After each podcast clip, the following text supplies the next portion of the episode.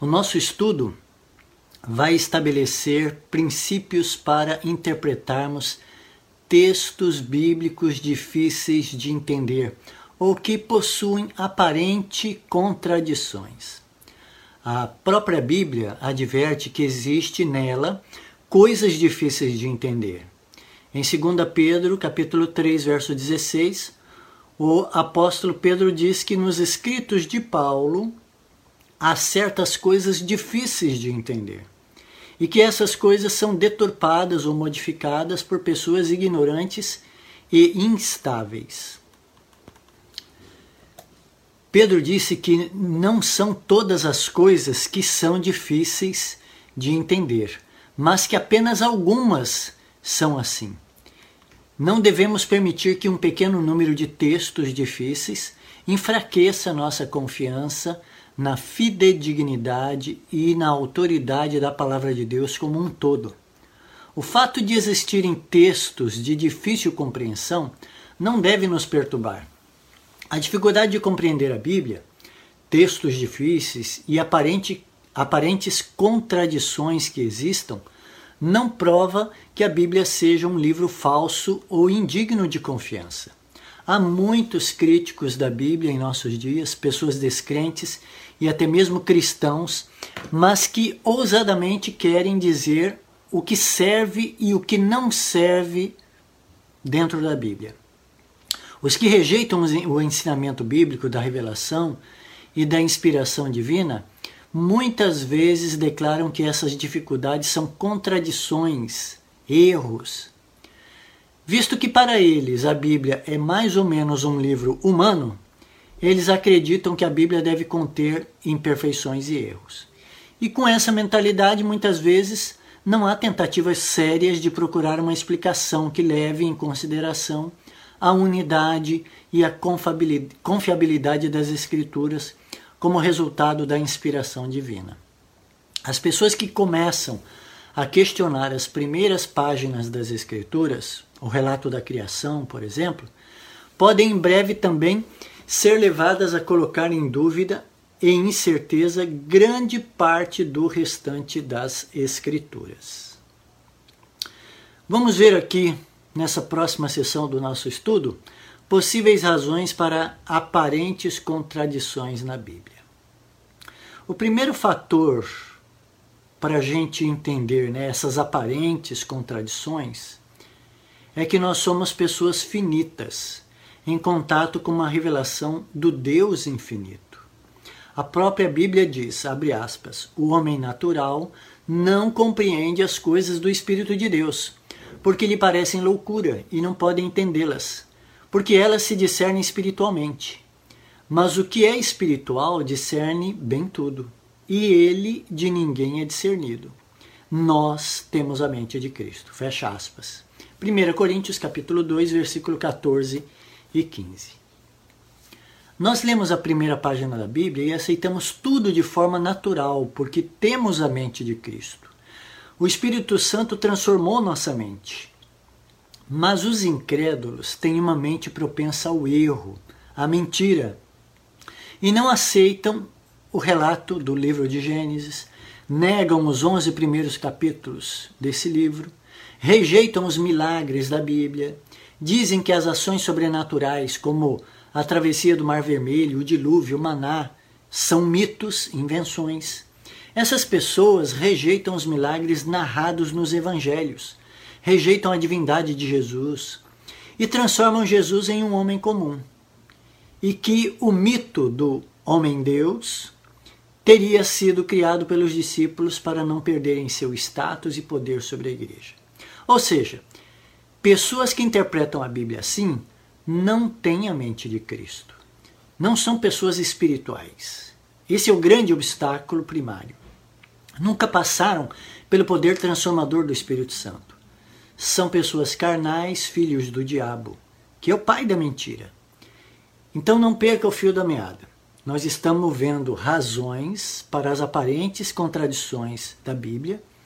E a primeira razão é o fato de sermos pessoas finitas em contato com uma revelação do Deus infinito. A natureza carnal limitada não consegue compreender coisas espirituais. A segunda razão para as aparentes contradições da Bíblia é o distanciamento temporal dos escritores bíblicos. Muitos livros, como Jó e Gênesis, foram escritos há 3.500 anos atrás. As línguas usadas, hebraico e grego, são línguas mortas, as línguas usadas na Bíblia. Né? O grego atual é muito diferente do grego bíblico. Na tradução desses idiomas, há perdas. Na tradução para as centenas de idiomas que temos no planeta, há dificuldades. Daí vêm as diferentes versões e traduções da Bíblia. Melhor entendermos, entendemos a mensagem bíblica quando usamos mais versões e quando comparamos os textos dessas diferentes versões. Existem versões da Bíblia a partir da tradução formal que produz um excelente texto de estudo, mas sua leitura é engessada, é um pouco artificial. É, são versões como a Almeida Revista e Corrigida, Almeida Revisada, Almeida Revista e Atualizada, a King James. Ao contrário das traduções formais, existem as traduções dinâmicas, que valorizam o significado essencial em vez do texto e as versões que têm esse formato é a nova versão internacional, a nova versão transformadora. Ainda que essas traduções sejam agradáveis de se ler, a interpretação pode ser enganosa ou errônea. E existem traduções de paráfrase, que são muito mais livres do que as traduções dinâmicas. A Bíblia na linguagem de hoje, a nova tradução na linguagem de hoje. Como esse tipo de tradução é mais interpretação do que tradução, ela, essas versões não são adequadas para a pesquisa séria da Bíblia. A terceira razão para a aparente contradição da Bíblia são erros das pessoas que copiaram os manuscritos bíblicos com o passar do tempo. No passado não havia prensas para se produzir livros, muito menos impressoras. Os livros eram produzidos se escrevendo à mão. Foram milhares de cópias, através de 3.500 anos. E houveram erros nas transcrições, mas os erros que ocorreram não alteram o conteúdo da mensagem. Os erros que ocorreram foram a ausência de uma palavra, troca de palavras, mas nunca troca do sentido das frases ou da mensagem essencial. Por vezes uma cópia saía com um erro, mas a mesma página copiada em outro lugar, o erro não ocorria. Desta forma, a mensagem bíblica nunca sofreu mudanças significativas mas apenas alterações mínimas detectáveis com o passar do tempo. A quarta razão para a aparente contradição na Bíblia são as traduções para cada idioma. Cada nação tem o seu vocabulário próprio e por vezes limitado. Por exemplo, no grego do Novo Testamento há quatro palavras diferentes para o que em português entendemos como amor. Então veja, no grego existem quatro palavras, no português existe uma. No grego, existe uma palavra para descrever o amor entre família, storge.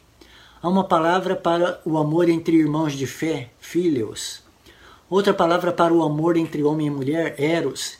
E ainda uma quarta palavra para o amor a Deus, ágape. Essa é apenas uma das muitas situações nas, questão, nas questões de tradução. Existem dezenas de palavras que são assim na Bíblia, tanto no hebraico como no grego. O significado no grego ou no hebraico são vários e apenas um em português. As dificuldades com os assuntos como lei surgem desse tipo de situação. Lei, graça, fé e obras. A quinta razão para a aparente contradição, aparente contradições que existem na Bíblia são as questões culturais. A Bíblia foi escrita em uma cultura hebraica de uma antiga civilização. E muitas questões culturais estão entrelaçadas nos ensinos bíblicos. Cabe à teologia avaliar o que é cultural e o que é um princípio espiritual ou moral. Por exemplo, a situação das mulheres na Bíblia está muito ligada à cultura patriarcal dos hebreus.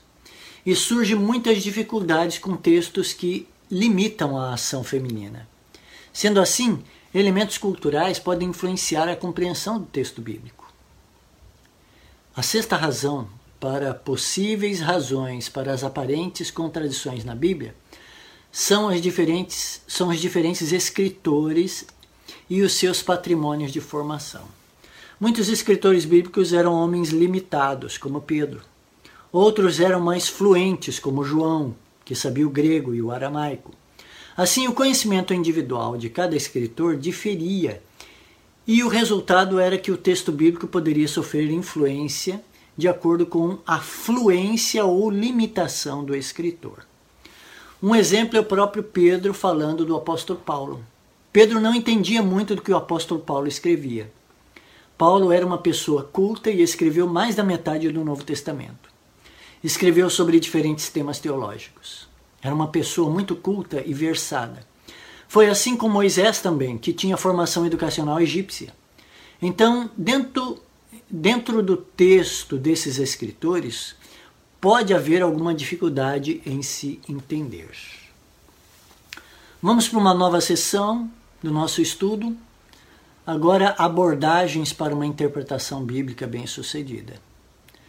Por mais simplista que possa parecer a boa leitura e interpretação da Bíblia, que vem do leitor e não da sua capacidade.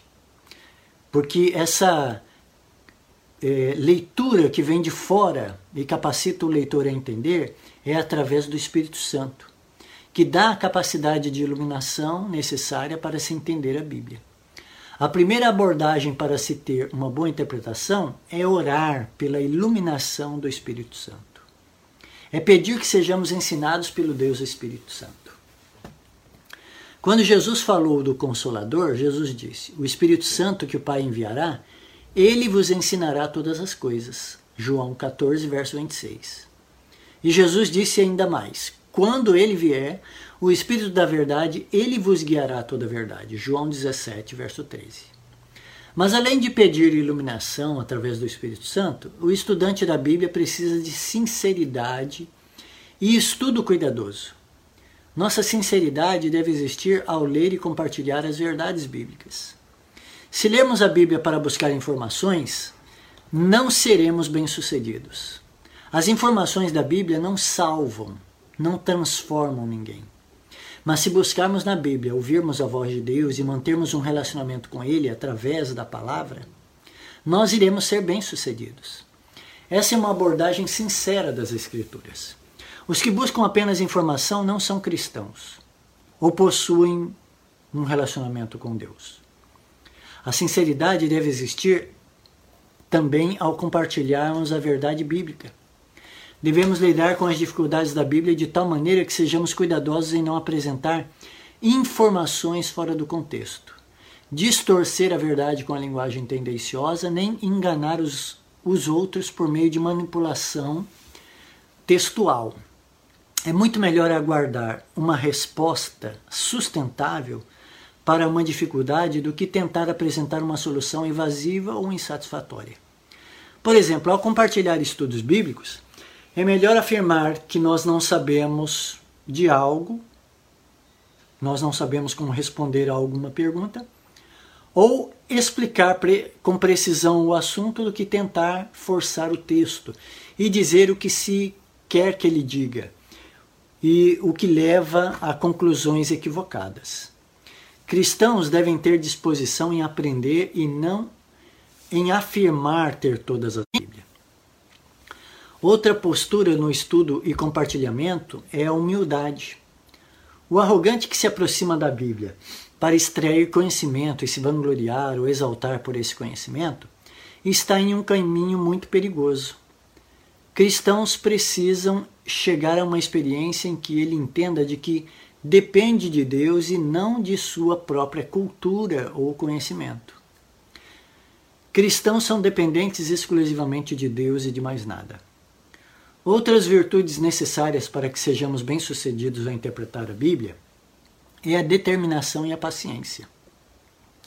Não iremos entender as verdades espirituais na primeira leitura que fizermos da Bíblia. As Sagradas Escrituras são um livro para se ler durante toda a vida. E a cada dia há novas verdades a serem descobertas e experienciadas. Quem busca informação ao ler a Bíblia uma vez terá essas informações ao ler essa única vez. Mas quem busca relacionamento com Deus saberá que buscar ouvir a voz de Deus todos os dias será necessário para esse relacionamento. Então é necessário determinação, perseverança em ler e estudar a Bíblia quando se procura esse relacionamento com Deus. É um relacionamento diário e que se deve dar prioridade. Outra virtude necessária para uma boa interpretação da Bíblia é a paciência. As verdades espirituais são graduais à nossa própria experiência de vida. As verdades espirituais precisam ser experienciadas, praticadas, obedecidas. E isso requer paciência, porque é a obra de uma vida inteira. Como já foi dito, se alguém quer informação, ao ler a Bíblia uma vez, terá as informações. Mas quem sabe que isso é um relacionamento, ler a Bíblia é ouvir a voz de Deus, né? é um relacionamento com Deus, sabe que uma relação com Deus é a experiência de uma existência. E é necessário que paciência. É necessário uma caminhada, que é a caminhada de uma vida toda. Isso não ocorre de uma hora para outra, mas vai depender da sua consagração. Vamos a uma nova sessão do nosso estudo, abordagem para compreender as dificuldades que existem na Bíblia. A melhor solução para as dificuldades da Bíblia ainda se encontra na própria Bíblia. Ou seja, a Bíblia responde a si mesma. A Bíblia se clarifica a si própria. Devemos usar a Bíblia para compreender a própria Bíblia. O que fazer quando não entendo um texto bíblico? Primeiro passo: reúna conhecimento de outros textos sobre o mesmo assunto. Segundo passo: encontre os textos claros sobre o assunto para esclarecer os textos mais difíceis. Terceiro, não descarte os textos claros sobre o assunto, dando prioridade aos textos mais difíceis. A ordem inversa, os textos mais fáceis é que devem determinar a verdade ou o sentido da verdade. Quarto, o próprio texto das Escrituras deve revelar o significado. Vamos desenvolver cada um desses princípios de estudo dos textos difíceis. Primeiro, reunir conhecimento de outros textos sobre o mesmo assunto. Primeiro você deve determinar sobre o que o texto difícil está falando. Por exemplo, vamos pegar um texto que apresenta dificuldades. Atos 10. Quando Pedro tem um sonho que aparentemente está liberando o uso de alimentos imundos. No texto, lemos que Deus mostra animais imundos ao apóstolo e manda ele comer. Em Atos 10, nos versos 9 a 16, está o relato dessa história. E o verso 15 possui uma declaração difícil, se for, eh, se for lida isoladamente. O verso 15 diz assim: Ao que Deus purificou, não consideres comum. Fecha aspas. Se pararmos de ler a narrativa aqui, a impressão é que podemos comer qualquer tipo de carne de animais. Afinal, o sonho mostra vários animais imundos e em seguida tem essa frase, né? Ao que Deus purificou, não consideres comum. Mas quando lemos o contexto, os versos posteriores, entendemos o que Deus havia ensinado a Pedro. No verso 28, Pedro explica: Deus mostrou-me que a nenhum homem chame comum ou imundo. Atos 10, 28. Veja o que eu estou fazendo. Estou reunindo outros versos ao texto problemático. E no verso 34, Pedro termina dizendo: Reconheço por verdade que Deus não faz acepção de pessoas. Atos 10, 34. Ou seja, lendo o contexto, entendemos que o sonho não era sobre alimentos ou carnes de animais, mas o Atos 10 fala sobre fazer acepção de pessoas. As pessoas pagãs não deveriam ser consideradas imundas ou se fazer acepção delas. O contexto de cada capítulo ou narrativa são importantes para a interpretação correta. Como a Bíblia é uma unidade só, Interpretando Atos 10 assim, vemos que esse capítulo está em coerência com Levíticos 11, está de acordo com Levíticos 11. Então não há uma contradição, há apenas uma aparente contradição, porque há uma unidade doutrinária. O Antigo Testamento concorda com o Novo Testamento. Levítico concorda com Atos 10. É só colocarmos os textos um ao lado do outro. O que, que nós estamos fazendo? Nós estamos vendo princípios a seguir para entendermos os textos difíceis. Nós vimos o primeiro passo. O segundo passo diz assim: encontrar os textos claros sobre o assunto para esclarecer os textos mais difíceis. Isso ocorre com o capítulo 16 de Lucas, na parábola do rico e do mendigo. No texto encontramos algumas descrições que apoiam a imortalidade da alma. Que ao uma pessoa morrer, ela vai direto ao céu se encontrar com Deus. O texto diz: o mendigo morreu e os anjos o levaram para junto de Abraão. O rico também morreu e foi sepultado e foi para o lugar dos mortos. Ali, em tormento, ele viu Abraão de longe com Lázaro ao seu lado. Fecha aspas. Lucas capítulo 16, verso 22 e 23.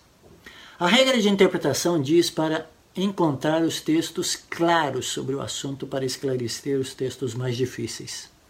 Será que outros textos apoiam essa descrição que uma pessoa morre e os anjos levam ela para o céu ou para o inferno? Em um texto mais específico sobre os mortos, o próprio Jesus disse: Os que estão nos sepulcros ouvirão a minha voz os que fizeram bem sairão para a ressurreição da vida, sairão do sepulcro. E os que fizeram mal para a ressurreição da condenação. Fecha aspas, João capítulo 5, verso 28 e 29. Aqui Jesus ensina sobre ressurreição dos mortos e afirma que eles estão nas sepulturas. Isto é uma evidência de divergência. Seria isso? Não. É apenas uma explicação adicional Vejamos outro texto específico sobre os mortos. Salmo 115, verso 17 diz: Os mortos não louvam o Senhor, nem os que descem à região do silêncio. Fecha aspas. O salmo faz essa declaração porque os mortos, mortos estão inconscientes na sepultura. Vamos juntar outro texto de Eclesiastes, um que fala mais claramente sobre os mortos. Eclesiastes 3, 19 e 20 diz: tanto pessoas como animais têm o mesmo destino. Ambos respiram e ambos morrem. As pessoas não têm vantagem alguma sobre os animais. Todos vão para o mesmo lugar. Vieram do pó e a ele retornam. Ou seja, os mortos vão para o pó da terra. E Eclesiastes 9, versos 5 e 6 diz: Os vivos não sabem, os vivos sabem que hão de morrer, mas os mortos não sabem coisa nenhuma e nem tampouco terão eles recompensa, mas a sua memória fica entregue ao esquecimento. Também o seu amor, o seu ódio e a sua inveja já pereceram, e já não tem parte alguma para sempre, em coisa alguma do que se faz debaixo do sol. Fecha aspas. Eclesiastes 9, versos 5 e 6. Ou seja, quando colocamos todos esses textos, textos um do lado do outro, percebemos que o ensino geral da Bíblia sobre os mortos é que eles morrem, voltam ao pó da terra. Os mortos ficam inconscientes, deixam de existir. Jesus irá restaurá-los na ressurreição. Enquanto isso, eles permanecem na sepultura, no pó da terra. Enquanto estão na sepultura, eles não falam, não sentem, não veem nada das realidades desse mundo. E nem estão em outra realidade no céu, ou purgatório ou inferno. O que acontece na parábola do rico e do mendigo, então?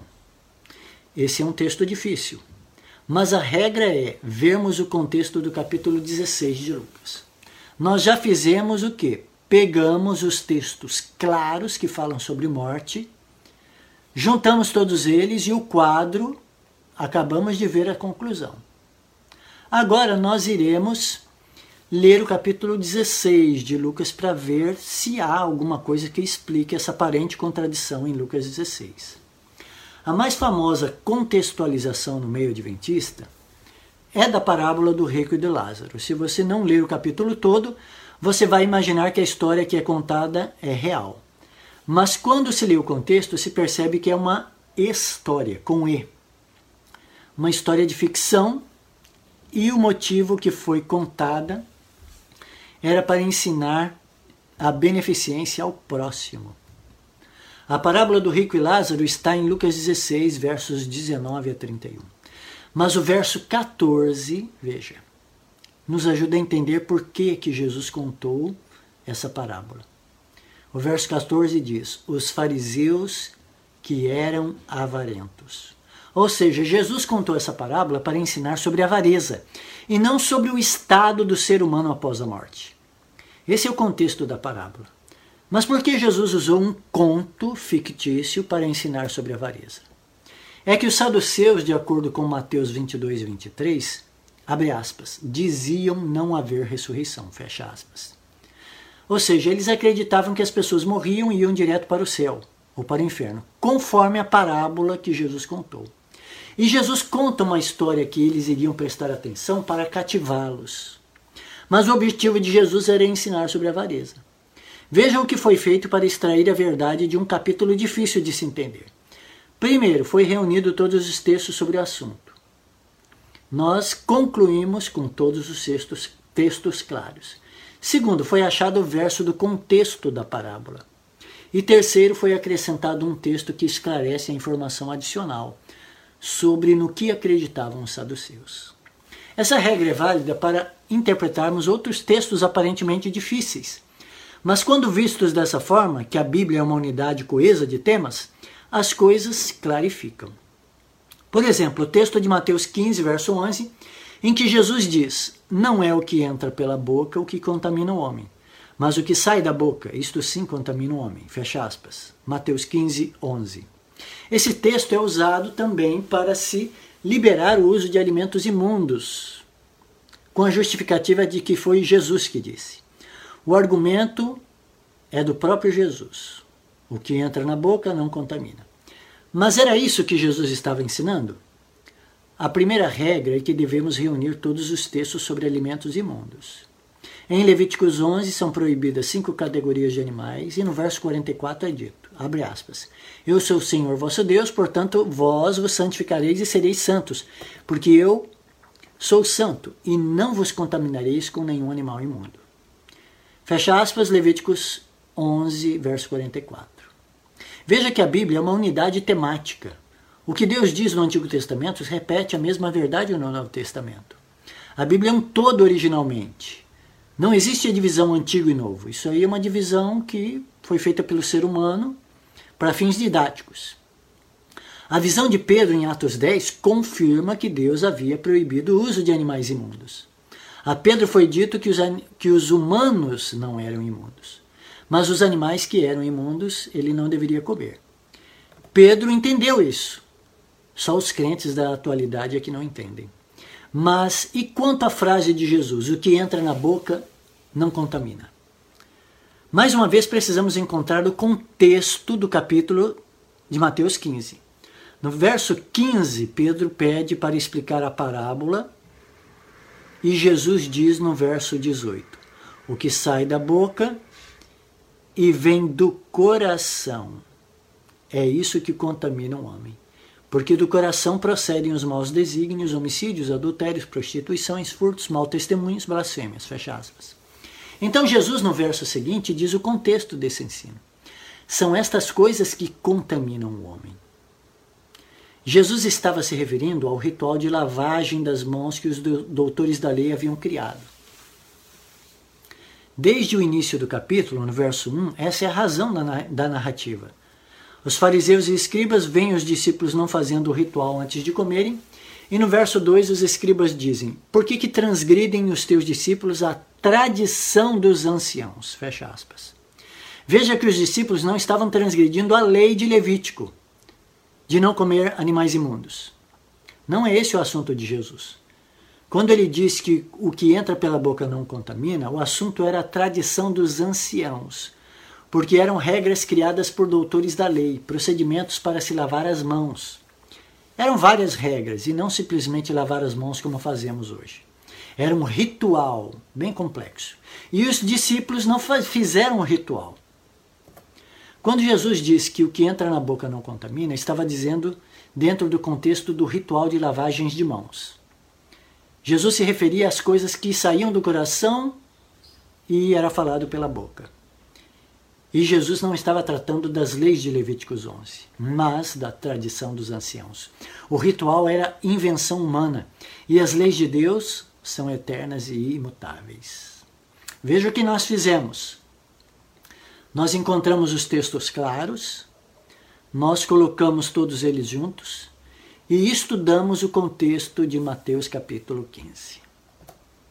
Outro assunto de difícil compreensão é o assunto sobre lei. Na Bíblia encontramos vários textos negativos sobre lei. E uma teologia foi construída sobre esses textos negativos da lei, onde a maioria esmagadora dos evangélicos afirma que a lei foi abolida. Existem textos que falam contra a lei, por exemplo, em Romanos Paulo diz que sem lei se manifestou a justiça de Deus. Romanos 3, 21.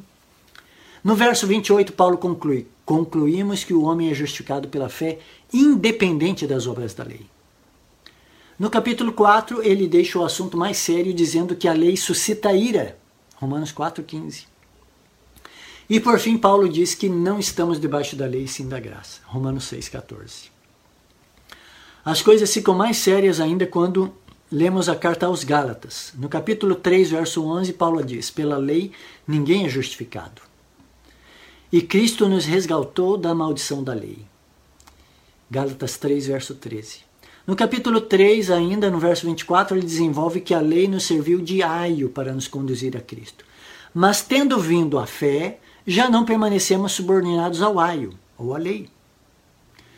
No capítulo 4 de Gálatas, Paulo chama a lei de rudimentos fracos e pobres, aos quais de novo quereis vos escravizar, porque guardais dias, meses e anos. Versos 9 e 10.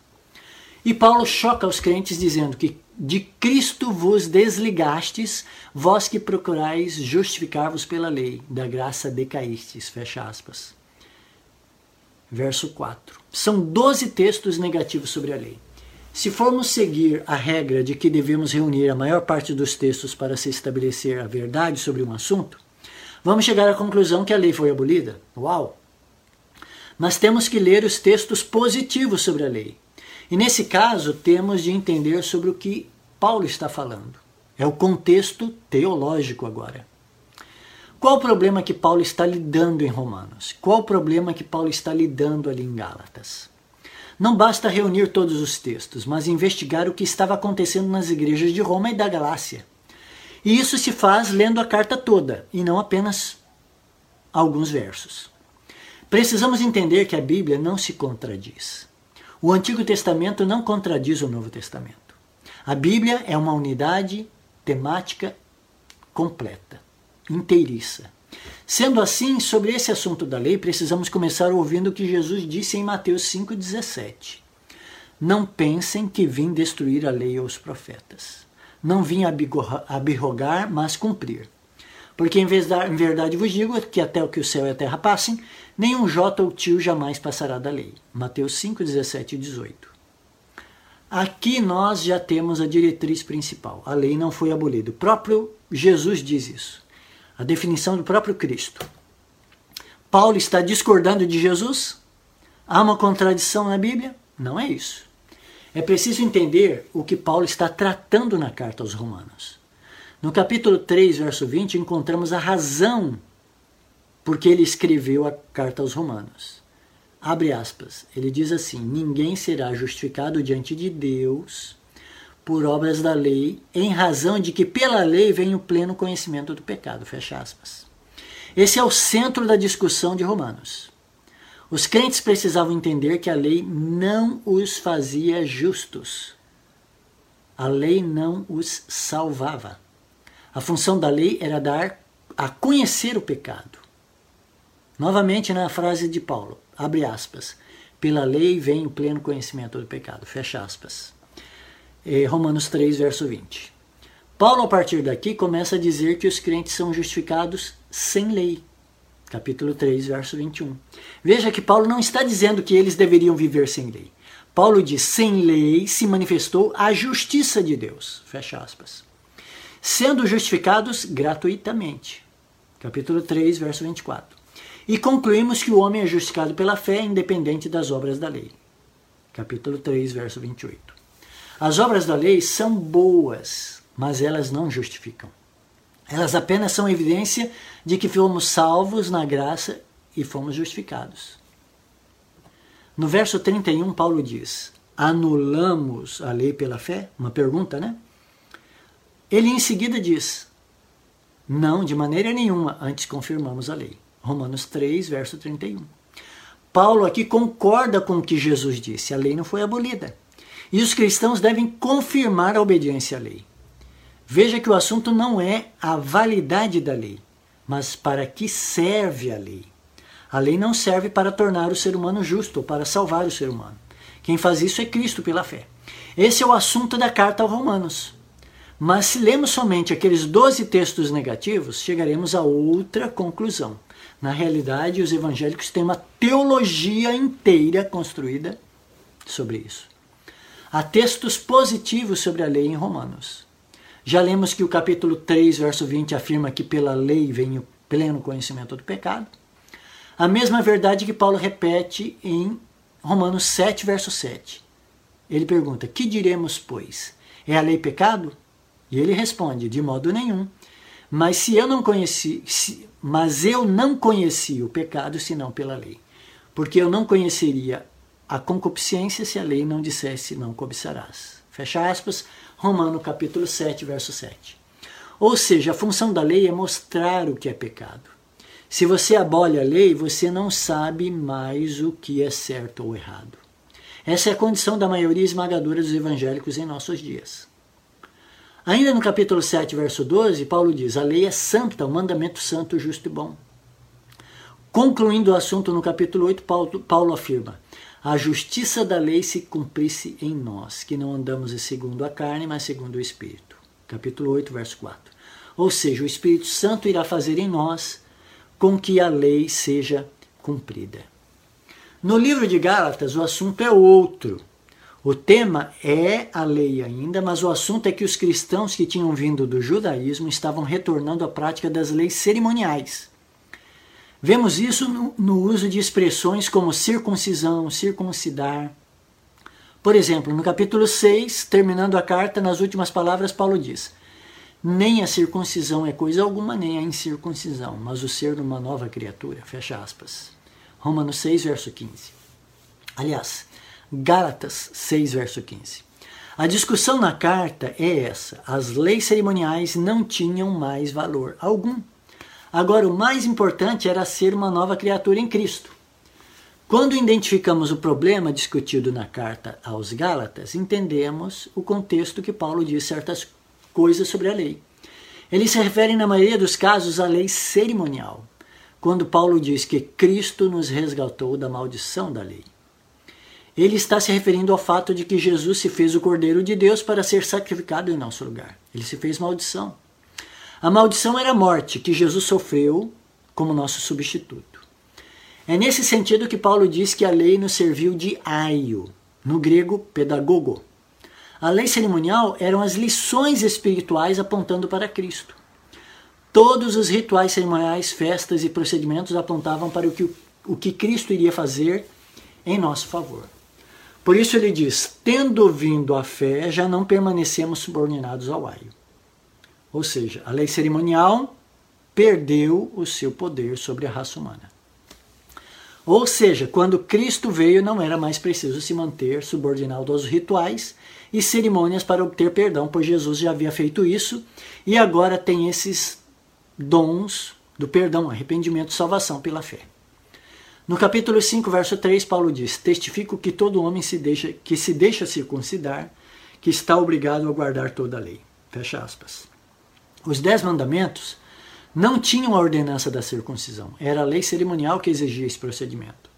Mas eles se tornam cumpridos a partir do momento que Jesus veio como Cordeiro de Deus.